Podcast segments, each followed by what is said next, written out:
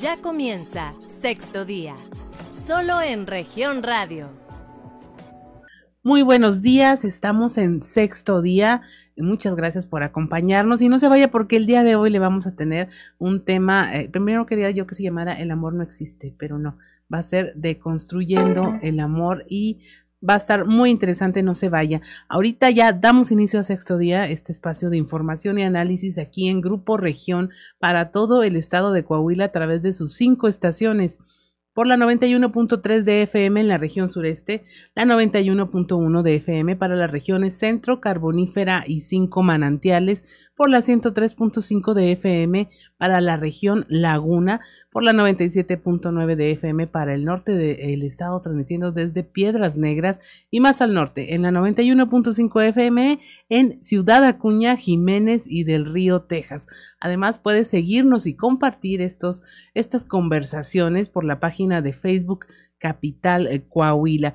Le agradecemos que nos acompañe durante toda esta próxima hora porque eh, podrás sintonizar todos los sábados de 10 a 11 de la mañana este programa, pero también seguirnos y compartir a través de las redes sociales. Y hoy queremos conversar sobre un tema en el que queramos o no, siempre hemos estado involucrados.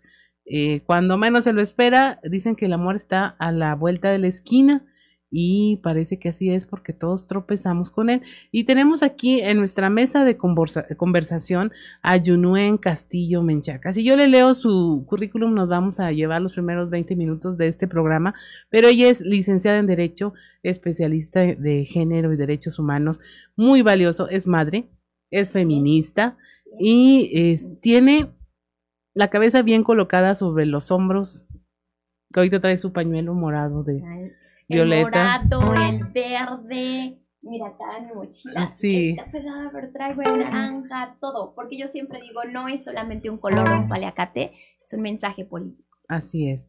Y entonces vamos a hablar con ella y también en una conversación telefónica con el maestro Jesús Cervantes Flores, que nos va a hablar del amor en los tiempos de pandemia y sobre todo esta parte de eh, si usted se siente atacado porque de repente decimos que el amor no es el amor romántico que conocemos en canciones, en películas, en las historias que todos hemos visto, en las historias que hemos vivido, se lo decimos por una razón. El, amor romántico está al servicio de una, un solo de los géneros que conforman una pareja tradicional. En este caso, al servicio del hombre.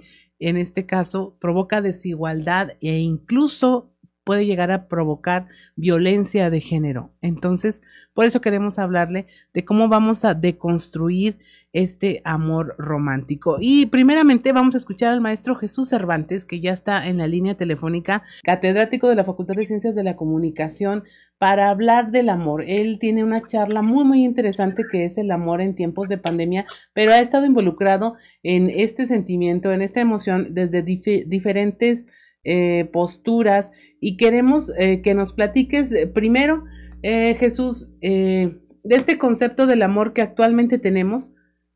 ¿Por qué está cambiando tanto? ¿Por qué estamos empezando a decir, no, es que el amor no es como está en las canciones, el amor romántico no es de esta forma, pero entonces, ¿de qué forma es?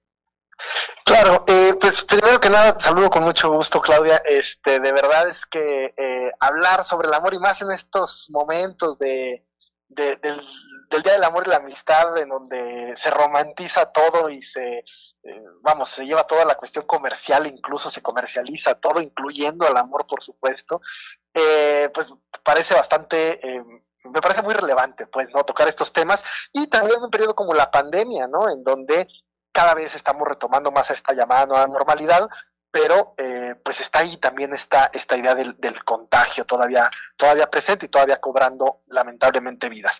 ¿Por qué estamos cambiando esta idea del amor o por qué surge esta necesidad eh, de diversos grupos? Me parece abanderado sobre todo por grupos feministas este, que, tuvieron a bien abanderar este, este movimiento, pues este, cabe destacar, porque eh, finalmente la idea del amor romántico eh, estas ideas como idealizadas, eh, estas cuestiones idealizadas, mejor dicho, que teníamos, eh, pues se veían muy bien en las películas, se escuchaban muy bonito en las canciones, pero resulta que en nuestra vida real nos damos cuenta que pues son inviables, ¿no? Eh, simplemente por el hecho de que las parejas o la historia de amor no dura una hora y media, dos horas, lo que dura una película, pueden durar años o se espera dentro de estas ideas del, eh, de las instituciones del matrimonio y demás, que duren para siempre. ¿Está mal construir una relación para siempre? Por supuesto que no, siempre y cuando ese para siempre no sea padecer para siempre, sino disfrutar para siempre. Por supuesto que habrá momentos en las relaciones en donde eh, habrá que reajustar cosas, habrá que dialogar, habrá que discutir, incluso en el mejor de los términos, no, no, no con violencia, pero sí dialogar pues las diferencias. Por supuesto, no se puede tener una, una relación este, a largo plazo sin estas eh, reconfiguraciones, estos, estos diálogos, estas discusiones. Pero ¿en qué tono tendrán, eh, serán esas? ¿Cómo le vamos a hacer para disfrutarnos el uno al, otro? Y entender que si estamos juntos, no es porque tenemos que, sino porque queremos, ¿no? y, me parece que es una de las cosas que eh, se busca de construir. No es porque te tocó, sino es porque lo elegiste, la elegiste, eh, y finalmente eh, están ahí o seguirán ahí porque quieren, ¿no? Ahora, la forma de, que nos enseñan qué es el amor, pues sirvió mucho tiempo para sostener instituciones enteras, como la familia en la modalidad de, eh, hombre y mujer y, hay que casarnos para poder procrear porque ese es el fin único y primordial de este contrato y, y ahora lo estamos viendo pues de otras formas. Sí, y yo celebro que se vean de otras formas porque caben o cabemos más todas y todos. O sea, ¿a qué voy? Eh, cambiamos, de hecho, si, nos vamos incluso a cuestiones eh, como más filosóficas, cambia el mundo de la, de la modernidad por el de la posmodernidad. Y una de las características que tiene este cambio es que cambia la idea de verdad por verdades este, y, me voy a cualquier concepto. El concepto de familia se cambia por el concepto de familias, ¿no? El concepto de noviazgo o de relación amorosa se cambia por el concepto de relaciones amorosas. ¿Y esto qué conlleva? Pues que entendamos que la familia no solamente es una única este, absoluta, eh, inamovible idea de padre, madre, hijos. No, la familia puede ser madre soltera, hija, o hijos, puede ser padre soltero, hijas, hijos, pueden ser padre, padre, hijas, hijos, pueden ser padre, eh, padres solos, pueden ser dos madres solas, bueno, no dos madres, dos mujeres, digamos, en una relación solas, sin hijos, sin hijas, pueden ser abuelos con nietos, por que X situación los o sea, es el núcleo principal de la sociedad y lo seguirá siendo, pero ya no es esta idea como única, absoluta, en donde tienen que estar conformada por estas personas, si no, entonces no es familia. No, sí es familia, porque hay diversos tipos de familias, y entonces abrirnos a esas posibilidades me parece eh, maravilloso. Incluso en las relaciones amorosas, o sea, no solo dejarlo en, en el tema de las familias, sino también de las relaciones amorosas porque habrá relaciones que quieran ser monógamas y está muy bien, ¿no? Eh, este, responder a, esta, a este concepto de relación en donde es una pareja, independientemente del sexo de las dos partes, este, y definen que son exclusivos tanto emocional como sexualmente el uno con el otro. Está perfecto, pero habrá otras que no. Habrá relaciones abiertas, habrá relaciones eh, polígamas, en donde eh, se, se podrán tener otras relaciones fuera de la pareja o donde la, la propia pareja, que bueno, ya no se llamaría pareja, son tres, cuatro, cinco, yo qué sé. O sea, se abre un mundo de posibilidades para que el amor se exprese, se operacionalice a través de las relaciones de la manera en que uno quiera, ¿no? ¿Por, ¿Por, qué le tenemos miedo a cambiar la forma en cómo nos relacionamos en cuestiones del amor? Porque en algún momento se habló de que mm, si tenías eh, hijos eh, y no tenías una pareja, era desintegración familiar y todo estaba mal y el mundo se iba a acabar porque como una relación eh, homoparental, cómo van a, adoptar, etcétera, etcétera. Luego vemos que cuando alguien empieza a decir, no, pues es que para ser feliz yo no necesito una pareja, volvemos a dar el grito en el cielo y estamos como pensando que ya otra vez se va a acabar el mundo porque las personas no quieren estar en parejas y prefieren estar solas. Ahora si vemos a, a algún chavito que trae muy, muy ese chip de decir, no es que primero yo, decimos, no, ahora sí, el mundo se va a acabar porque nos estamos haciendo egoístas, no pensamos en los demás, pensamos primero en nosotros mismos y luego va uno a terapia a los 40 años y le dicen, es que tienes que pensar en ti mismo primero. Totalmente. Sí, mira, me parece que estas ideas, eh, o sea, ¿por qué nos escandalizamos con las nuevas formas de amor? Que no son nuevas, siempre han estado, pero me parece que ahorita eh, están o, lo que buscamos es que eh, estén representadas a través de los medios de comunicación, que se puedan contar también en la calle, o sea, que yo pueda ir de la pareja si soy mujer y soy una mujer lesbiana, que pueda ir de, la pareja con mi novia, ¿no? De, la mano, mejor, eh, mejor dicho, con mi novia en la calle sin que haya ningún problema, etcétera, etcétera. ¿Por qué no este escándalo? A mí me parece, digo, cada quien tendrá su, su opinión, pero me parece que tiene mucho que ver con esta este temor del ser humano que tenemos a la incertidumbre, la gran pregunta filosófica de quién soy, qué soy, eh, o, o, quiénes somos, qué somos, de dónde venimos, a dónde vamos, etcétera. todas estas preguntas que no tienen del todo una respuesta, que la biología nos dará algunas respuestas, que la física nos dará otras respuestas, pero que finalmente no nos llenan. La religión también, por supuesto, nos da otras respuestas que nos cierran y nos dicen estas cosas son así, entonces nos dan estructura, nos hacen olvidar un poco esa incertidumbre a la que estamos expuestos como seres humanos y más en estas épocas. Eh, entonces, la idea de familia la idea de relación amorosa nos da mucha estructura. Vamos a relacionarnos amorosamente de esta manera, con este fin, con este objetivo, para concluir así. Está perfecto el caminito. El problema es que, bueno, pues no todas las personas encajan, encajamos en ese caminito o en esas cajas o en esas estructuras. Y cuando demandan esas otras personas también su espacio, eh, quienes sí se sienten a gusto con esta estructura, o quienes se sienten eh, que tienen cierta certidumbre, pueden sentir que se les mueve su mundo vital, ¿no? Así es, porque tú puedes decir, bueno, seguí todas las reglas que me dijeron, me casé a los 20, tuve hijos a los 26, sigo con mi pareja después de 30 años, pero aún así algo me falta, no soy feliz, no me realicé, me salté algún paso, no, eh, y, se vuelve un caos la, por la preconcepción que teníamos de lo que debería ser esa vida. Sí, completamente. Y luego, mira, una autora este, danesa, si mal no recuerdo, Turid Hagene, eh, que hizo muchos estudios en Latinoamérica, plantea que eh, uno de los grandes problemas del amor romántico es que eh, es la desigualdad de los géneros, que finalmente está prácticamente al servicio del hombre, una relación, por supuesto, heterosexual, no se podría pensar de otra forma, este, y que está en función del hombre, o sea, la mujer está en función del hombre en esta relación. Y, eh, y, bueno, evidentemente eso tenía que tronar en, este, tarde o temprano, este, y ¿A, qué voy con este punto?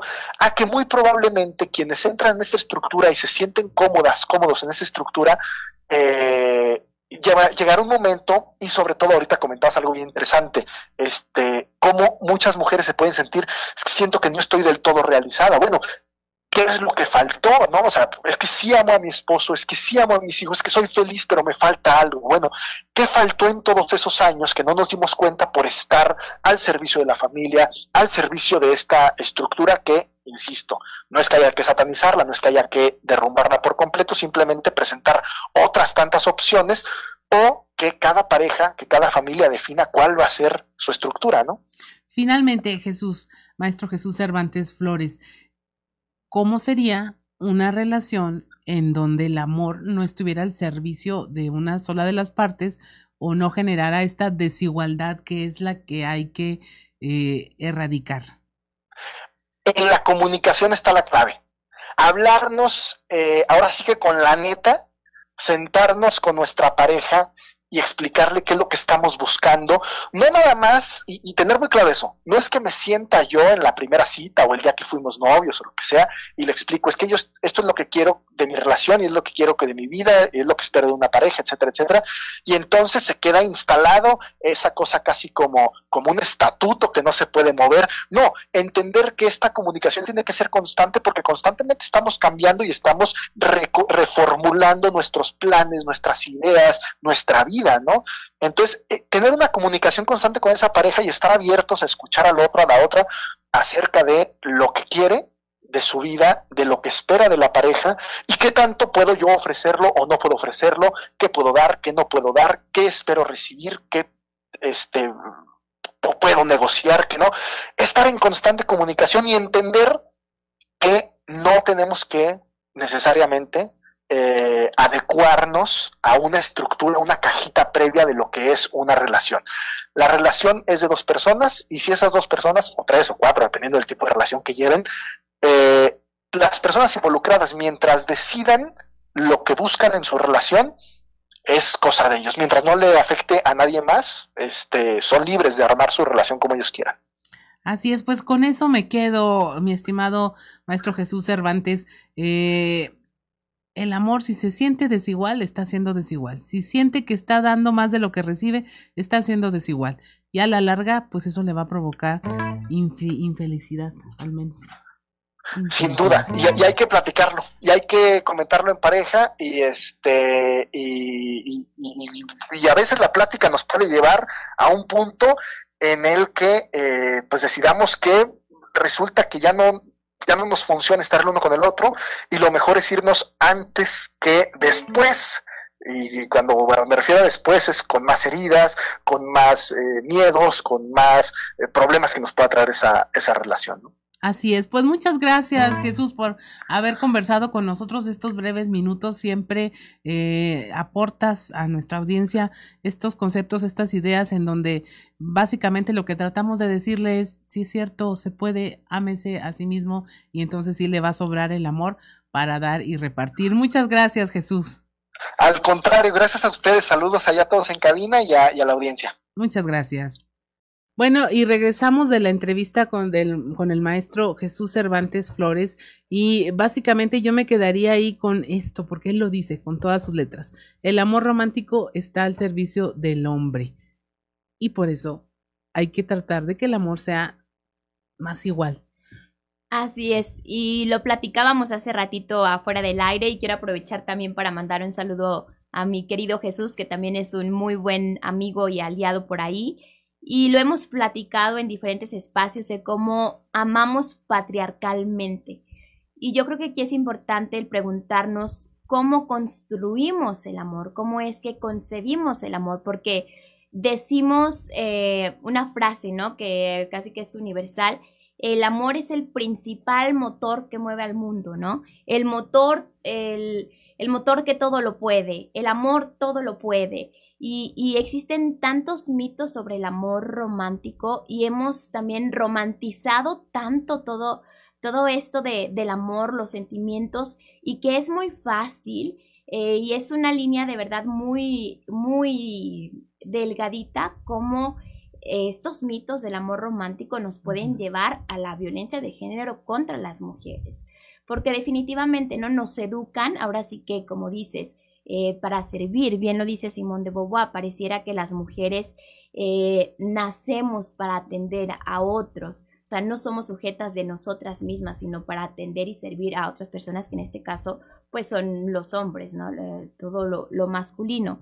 Por eso es importante el preguntarnos cómo estamos construyendo el amor, cómo lo concebimos, cómo es que amamos, y el darnos cuenta y ahora sí que el ponernos las gafas violeta, que ahora no me las traje, pero ponernos las gafas bien puestas para poder visibilizar y, entonces estar en relaciones realmente armónicas, saber que el amor no duele, saber que por amor no debemos de sufrir.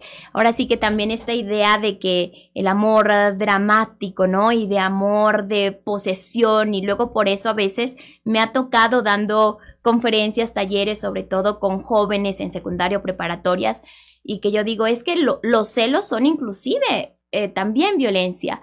Y que me dicen, oiga, pero es que a mí sí me gusta que mi novio sea celoso, porque entonces si, Significa que me si no, ajá, si no siento como que no me ama. Entonces, híjole, desde ahí es importante cómo tenemos que ir rompiendo todos esos constructos patriarcales que de alguna u otra manera nos han ido adoctrinados y por eso hablamos de la deconstrucción, de ir deconstruyendo la manera en la que amamos para que podamos tener entonces relaciones eh, de verdad en igualdad, relaciones armónicas, relaciones que no sean tóxicas y relaciones desde nuestra libertad.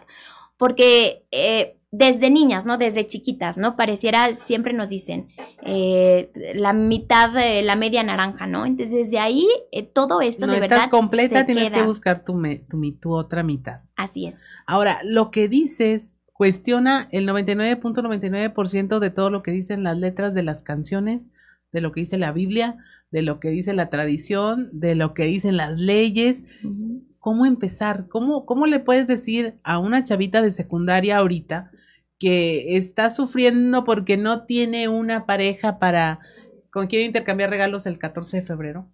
Decirle, no te preocupes, quiérete tú misma porque entonces no tendrás la necesidad de que nadie te regale, regálate a ti misma. Claro, y como dices, yo creo que principalmente y es muy importante es ir trabajando la concientización, la sensibilización y, e ir cambiando y rompiendo todos estos constructos de decir, a ver, para empezar, todas, tanto todas y todos, somos personas completas. No necesitamos ni a una media naranja ni a otra persona que nos complemente porque nacemos tanto hombres como mujeres, ahora sí que nacemos solitos y solitas y así llegamos al mundo, ¿no? Así es. Entonces es eh, realmente el reconocer que para empezar, el poder compartirte con una pareja para poder estar bien y que sea una relación armónica basada en igualdad, eh, primero tiene que nacer del amor propio.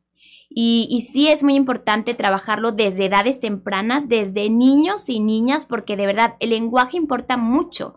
Eh, todo comunica, las palabras importan y pareciera que a veces soltamos palabras así a la ligera, pero de verdad en nuestro cerebro, ahora sí que nuestro inconsciente se van quedando y vamos creciendo con todos esos constructos que es importante, ¿no?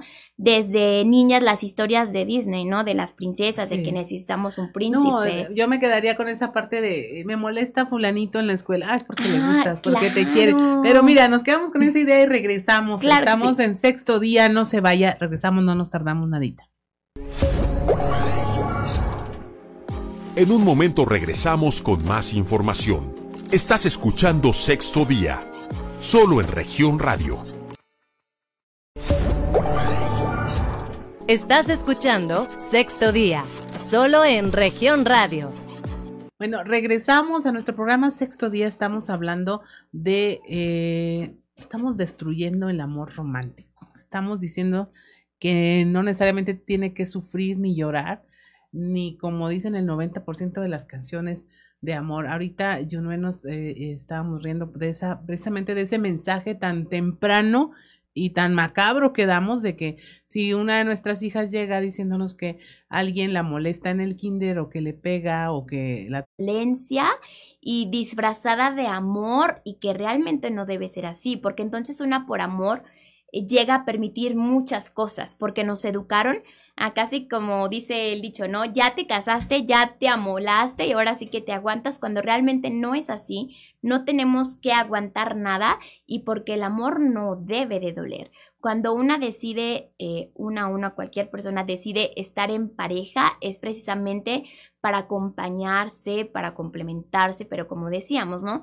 Desde la individualidad, desde la libertad. Entonces es importante poner estos temas sobre la mesa e ir deconstruyendo la manera en la que estamos construyendo el amor, porque lo dice Coral Herrera, el amor es muy importante y fuera de, de, que sea un sentimiento y así, de verdad también es un motor que, que es un elemento que en toda sociedad marca cómo nos interrelacionamos como sociedad. También es un factor importante de verdad, aunque pareciera que no, eh, es un factor económico, social, político, cultural. O sea, el amor, como decimos, sí lo es todo, uh -huh. pero por lo mismo tenemos entonces que ver de qué manera estamos construyendo el amor.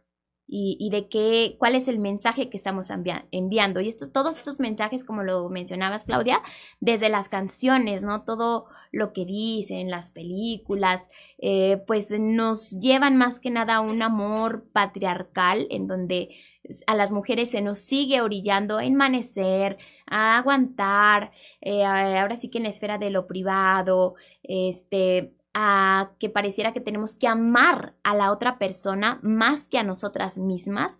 Y entonces, híjole, pues desde ahí estamos mal, ¿no? Por eso eh, lo vemos con muchas jovencitas, como lo decías, ¿no? Que, híjole, es que yo no tengo pareja y no tengo novio y lo ven como el fin del mundo.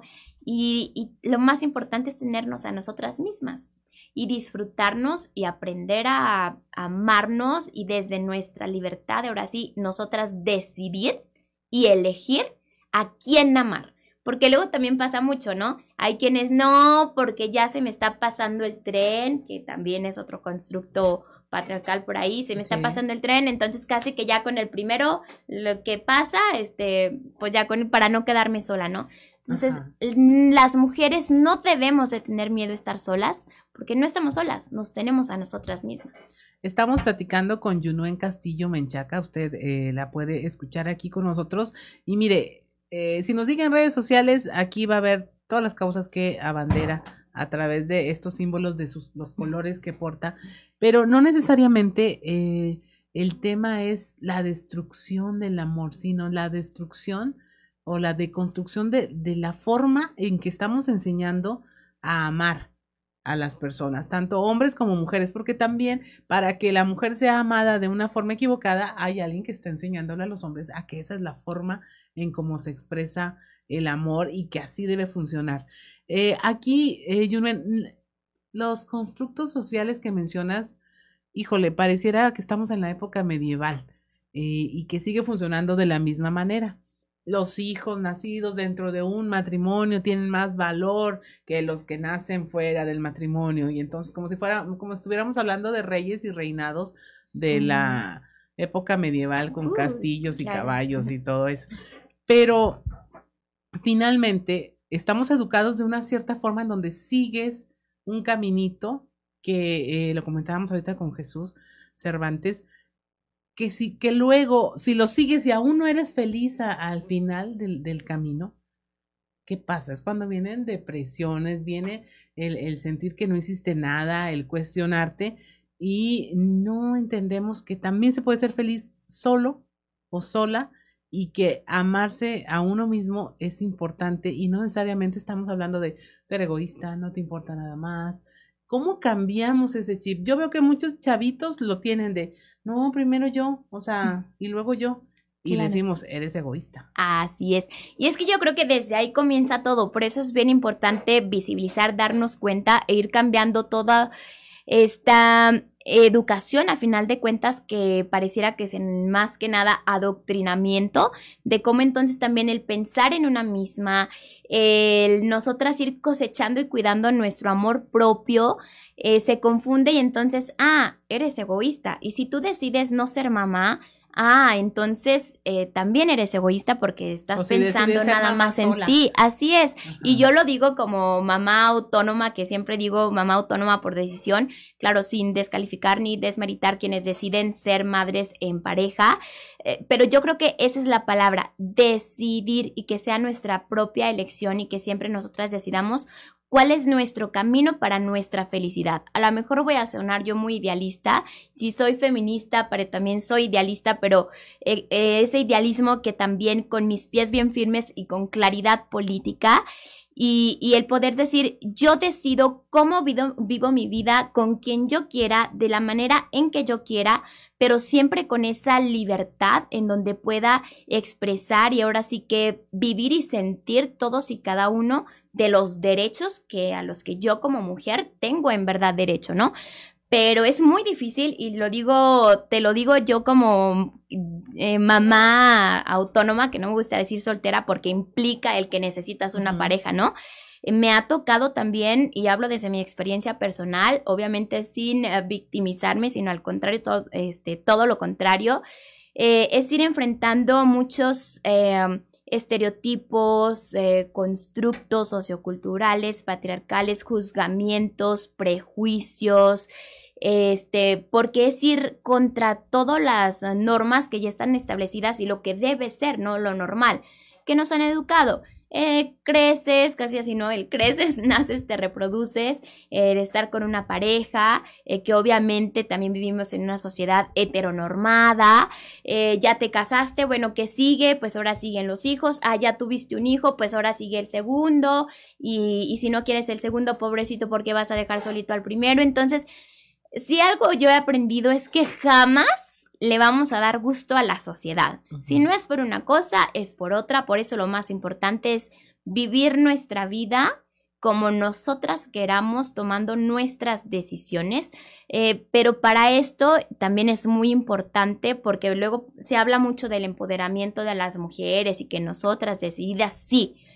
Como dice Mary Wollstonecraft, yo no deseo que las mujeres tengan poder sobre los hombres, sino sobre nosotras mismas pero también para que nosotras podamos ejercer en un piso parejo eh, todos nuestros derechos y vivir en esa libertad y aplicar nuestras decisiones, necesitamos todo un sinfín de factores que también eh, entra, ahora sí que el Estado, gobierno, academia, todo debe de funcionar como un engranaje para que realmente podamos, ahora sí que tener vidas libres accesar ¿no? a nuestras vidas libres de violencias y llenas de oportunidades como nosotras decidamos, con quienes decidamos. ¿Por dónde empezar, Yunen? ¿Por dónde empezar cuando eh, lo acabo de escuchar en un, podcast, un podcast que decía, este, bueno, es que si tú eres de las personas que dice, pues no tengo pareja para salir, no tengo pareja para ir, eh, bueno, ahorita no se puede tanto de antros o de bares, este, pero no tengo a nadie en mi vida, estoy sola, estoy,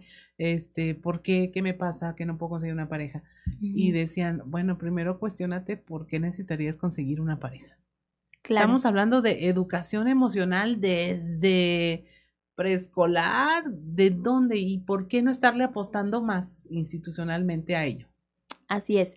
Eh, yo ahí sí pienso que necesitamos mucha incidencia y, y esto que tú comentas, poder visibilizarlo, por eso Digo, todo tiene que funcionar como un engranaje y hablamos por eso del triángulo de hierro, que es tanto sociedad, eh, gobierno, academia, porque es cómo estamos educando en la casa, en las escuelas, cómo estamos aplicando las eh, políticas públicas, pero si todo sigue siendo de manera patriarcal, si seguimos enseñando y amando también de manera patriarcal, eh, pues difícilmente los pasitos que, que, vayamos dando, digo, sí van a servir, pero no regresa porque estamos luchando contra todo un sistema. Entonces, eh, es ahora sí que desde edad temprana y desde casa y desde las escuelas, eh, ir modificando eh, todos estos constructos y, y, desde la manera, como dices, ¿no? En la que amamos. Y va todo, desde roles, estereotipos de género, no nada más como siempre, ¿no? Las niñas la cocinita, los niños,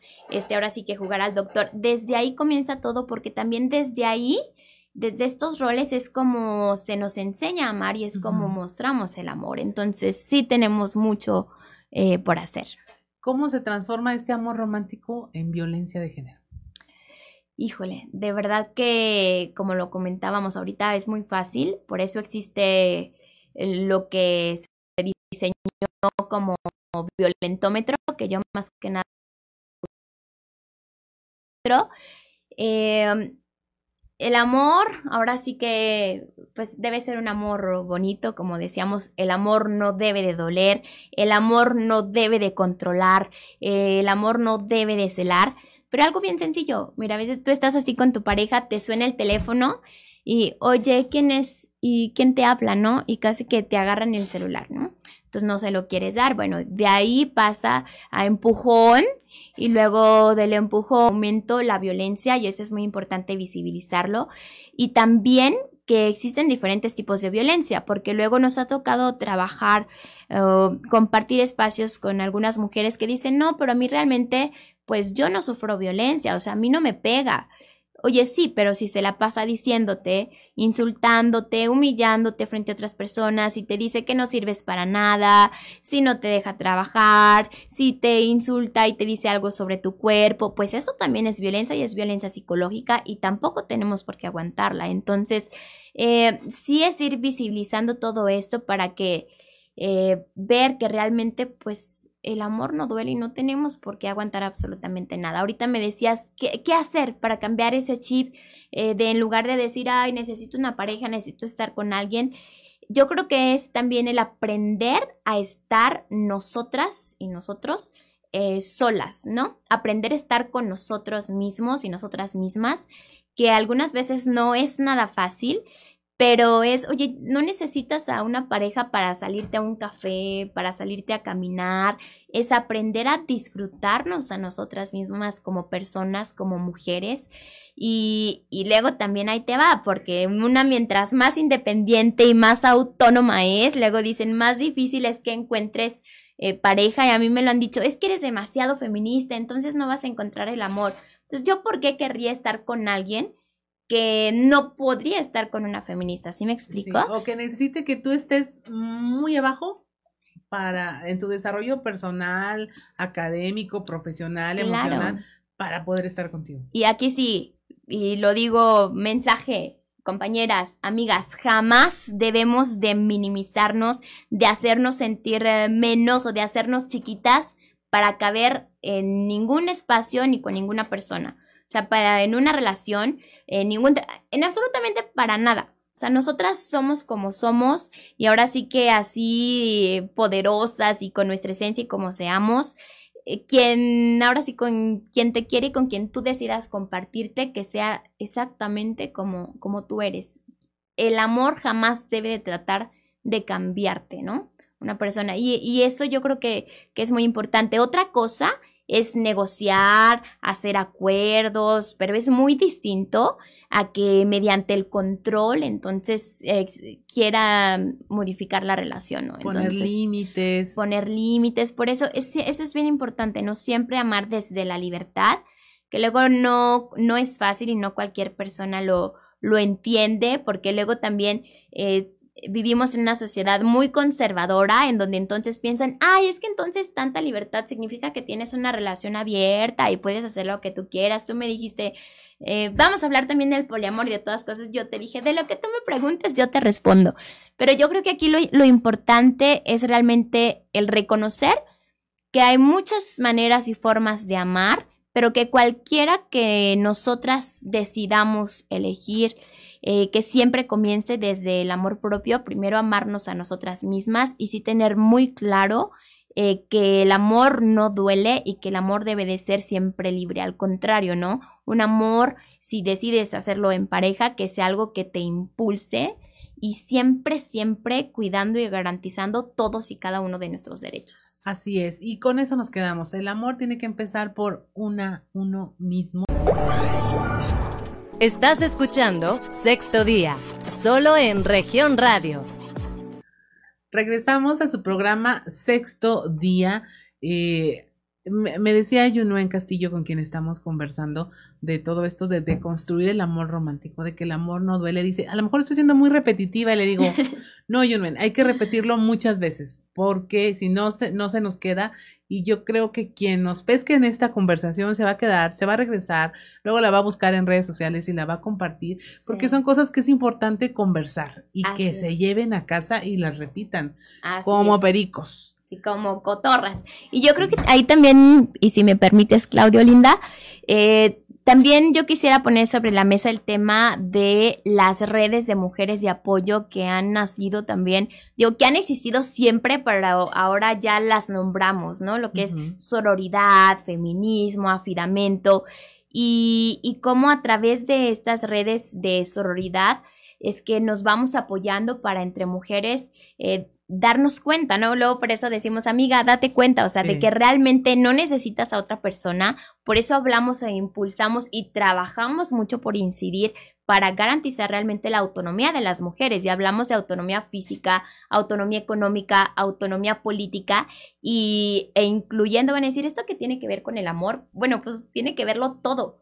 porque como decimos, el amor está en todos lados y también desde nuestra autonomía, de esas tres autonomías que les platico, es importante que también eh, desde aquí nosotras podamos amar y darnos cuenta y reconocer cuando estamos frente a un amor que no es digno de nosotras y que es una relación tóxica que nos hace daño, porque como les decía, y de verdad, insistimos mucho en poder visibilizar la violencia y no normalizarla, porque le decimos, ay, nada más me humilló, nada más me dijo eso, nada, no, pero si no me pegó. Sí, oye, pero de una cachetada, pasa el empujón, del empujón, este, ya una amenaza más fuerte y créanme, créanme que muchos de los casos de feminicidio, que ya es el grado máximo de violencia, comienzan con déjame te reviso el celular.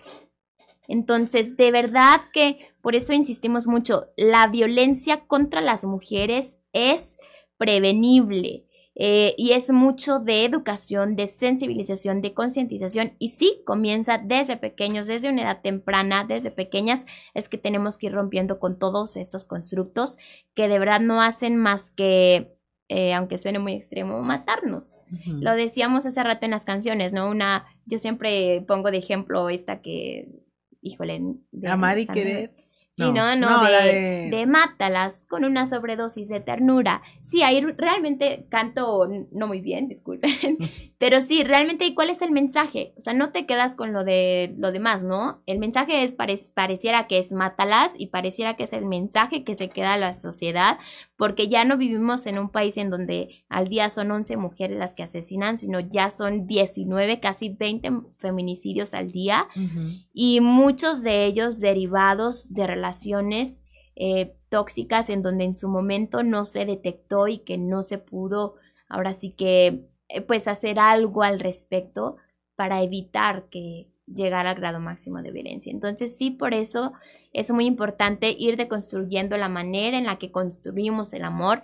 Yo las y los invito a leer a Coral Herrera, que es una escritora española eh, que a mí me gusta mucho porque habla de cómo eh, otras maneras de construir desde el amor es posible. Y eh, nos habla también este, de desmontar todos estos mitos del amor romántico y bueno, ¿no? De construir un amor realmente bonito que nos permita ser libres con todos nuestros derechos. ¿Deseas algo de, hombres que aman sin hacer sufrir? Sí, ella tiene, tiene varios libros, tiene muchos. Eh, tiene uno de mujeres que ya no sufren por amor. Otro me parece que es hombres que ya no hacen sufrir a las mujeres por amor. Entonces, eh, por ahí búsquenla en internet, Coral Herrera, y se van a encontrar con todos sus libros, que la verdad este, son una maravilla. Ahora, yo sé que es, es, febrero, suena bien difícil para alguna chavita que nos esté oyendo y otra vez decir, no, no tengo quien me regale flores en 14 de febrero, este, no, no tengo amigo secreto, este, vaya, la forma de decirle, eres la mejor compañía que puedes tener. Claro, pues la verdad, yo le diría, amiga, amigas, no se preocupen, de verdad que eh, mientras nos tengamos a nosotras es lo más importante. Ahorita andamos súper ocupadas y necesitamos de muchísimas manos para todo lo que viene en el marco del 8M, que es el Internacional de las Mujeres, y que vamos a tener una serie de actividades, talleres, programas, mucho eh, en Saltillo, en Coahuila, en todo México. Así que yo diría, no, hombre, no se agüiten, de verdad nos tenemos a nosotras, eh, nos tienen también a nosotras que sepan que hay una red de colectivas que estamos aquí para cobijarnos, para abrazarnos y que desde la sororidad podamos construir. Así que si este 14 de febrero está sola, y digo sola entre comillas porque nos tenemos, búsquenos y te aseguro, les aseguro que aquí tenemos mucho que hacer, mucho trabajo, ya que nos ayuden a organizar todo lo que tenemos en puerta y ni siquiera van a pensar, ahora sí que en no tener una pareja. Yo creo que en eso consiste, ¿no? Es ir poco a poco trabajando en nosotras mismas, en ir rompiendo con estos constructos que nos han sido tan, tan impuestos, el ir sanando, porque de cierta manera también son heridas, cicatrices eh, sociales que nos va haciendo la sociedad, porque una es tanta presión social de que, híjole, tengo que seguir este camino, no, me tengo que casar, ay, me tengo que casar con un súper buen partido que para empezar tiene que ser eh, de un sexo opuesto a mi sexo, ¿no? Este, y, y, luego de eso, y además tengo que ser una mamá, y además tengo que ser buena mamá, y además, o sea, pareciera que nos exigen tanto de verdad que una se olvida de, de entonces de poder ser una misma y aunque suene cursi, de verdad de ser felices y que venimos a esta vida que es tan, tan efímera y a final de cuentas el objetivo es poder ser felices. Entonces, que nada nos encasille, que nada nos orille a tener que aguantar, a tener que, este, ahora sí que hacernos pequeñas ni, ni nada, no, al contrario, estamos aquí, estamos vivas, estamos eh, luchando por nuestra autonomía, por nuestros derechos, así que vamos, o sea, vamos y vamos juntas y este 14 de febrero que sea una conmemoración y que nos honremos a nosotras mismas por el hecho de ser mujeres. Eh, y claro, también quien decida festejar con su pareja, este, qué bueno y qué bonito, pero siempre conscientes de construir eh, relaciones sanas basadas en un amor libre y no un amor de posesión. Así es. Y yo creo que ese es el fundamento, ¿no? De lo que es eh, el, el tener dentro de una relación amorosa la salud emocional que necesitas. Claro. Eh, primero la tienes que tener tú. Así es. Para después poder compartirte de esa misma forma. Si usted cree que todos sus problemas se van a resolver porque tenga una pareja, no va a ser así, más bien se van a multiplicar. Así es. O luego muchas parejas, digo, yo no soy psicóloga, ¿no? Yo soy abogada. Eh, pero luego también piensan, ¿no? Parejas que tienen problemas y piensan también que todo se va a solucionar entonces si tienen hijos, si tienen hijas. Y, es desde ahí todo esto es lo que tenemos que ir cambiando, porque si seguimos arrastrando todos estos, de verdad, problemas, constructos sociales, patriarcales, estereotipos, vamos a seguir construyendo una sociedad, nuestros hijos, nuestras hijas van a seguir creciendo con todo esto y con todas las cicatrices patriarcales que nos va dejando este sistema, que de verdad tenemos que sanarlas por eso la importancia de, la deconstrucción y de verdad todo nace desde el amor, de relaciones respetuosas en todos los sentidos. Respetuosas, muy iguales, equilibradas. Se siente rico cuando entras en una relación de ese tipo, definitivamente. Y mire, estamos por terminar. Eh, yo siento que hay muchas cosas que conversar eh, sobre este tema, pero sobre todo lo que me interesa es que se quede con el mensaje de Sí, sí, está bien, ame y reparta y todo, pero primero ámese a una misma, a uno mismo. Eh, no es una cuestión de género, los hombres también. Claro, va para todas y todos. Va para todos. mensaje. Sí, y, cuando es mm, una relación equitativa, le quita carga a ambas partes. Así es. Y es más sana y es más amorosa. Y si usted quiere, va a durar más, va a durar toda la vida, va a durar lo que desee, porque mientras usted esté feliz, no importa cuánto dure, no está pensando en, en, me voy a quedar solo al final, qué voy a hacer, este, quién me va a cuidar con este viejito, porque seguramente si fue tan amoroso, alguien lo va a cuidar, amoroso o amorosa. Y bien rápido, Claudia Linda. De hecho, eh, algo que también insistimos mucho desde las colectivas feministas y que por ahí lo aprendí de la doctora Patricio Lamendi, es, eh, ya ves, ¿no? Que ahora se ha impulsado desde tiempo en todos los estados, bueno, el matrimonio igualitario. Más bien creemos que el nombre no es el correcto, porque más bien todos los matrimonios deberían de ser igualitarios, independientemente de si es un matrimonio del mismo sexo o si es un matrimonio este, de una relación, eh, ahora sí que heterosexual, pero todos los matrimonios deberían de ser igualitarios. Entonces, más bien ahí la palabra, el concepto, si te fijas, lo tenemos equivocado y erróneo, porque al hablar de un matrimonio igualitario, pues ahora sí que es hablar de igualdad, piso parejo, por eso hablamos de este, relaciones de reciprocidad y, y, de, vaya, de verdad hacer equipo, ¿no? De ir rompiendo con esos estereotipos de que, bueno, tú, te, eh, mujer, te tocan los niños, al hombre le toca proveer el trabajo, claro, ¿no? Es ir rompiendo con todo esto y que todo, todo en todos lados, todos los espacios sean relaciones en pisos parejos eh, y de verdad de una igualdad sustantiva. Y hágale caso a esa abogada, el matrimonio es un contrato, el amor es otra cosa. Así es. Le damos las gracias por habernos acompañado en este su programa Sexto Día. Eh, deseamos encarecidamente que usted nos escuche y comparta estos contenidos, que se los lleve a su mesa, convérselos, que sepa con qué se come el amor en estos tiempos. Soy Claudia Olinda Morán y esto fue Sexto Día. Muchas gracias. Te esperamos el próximo sábado a las 10 de la mañana hasta el próximo sexto día, solo en región radio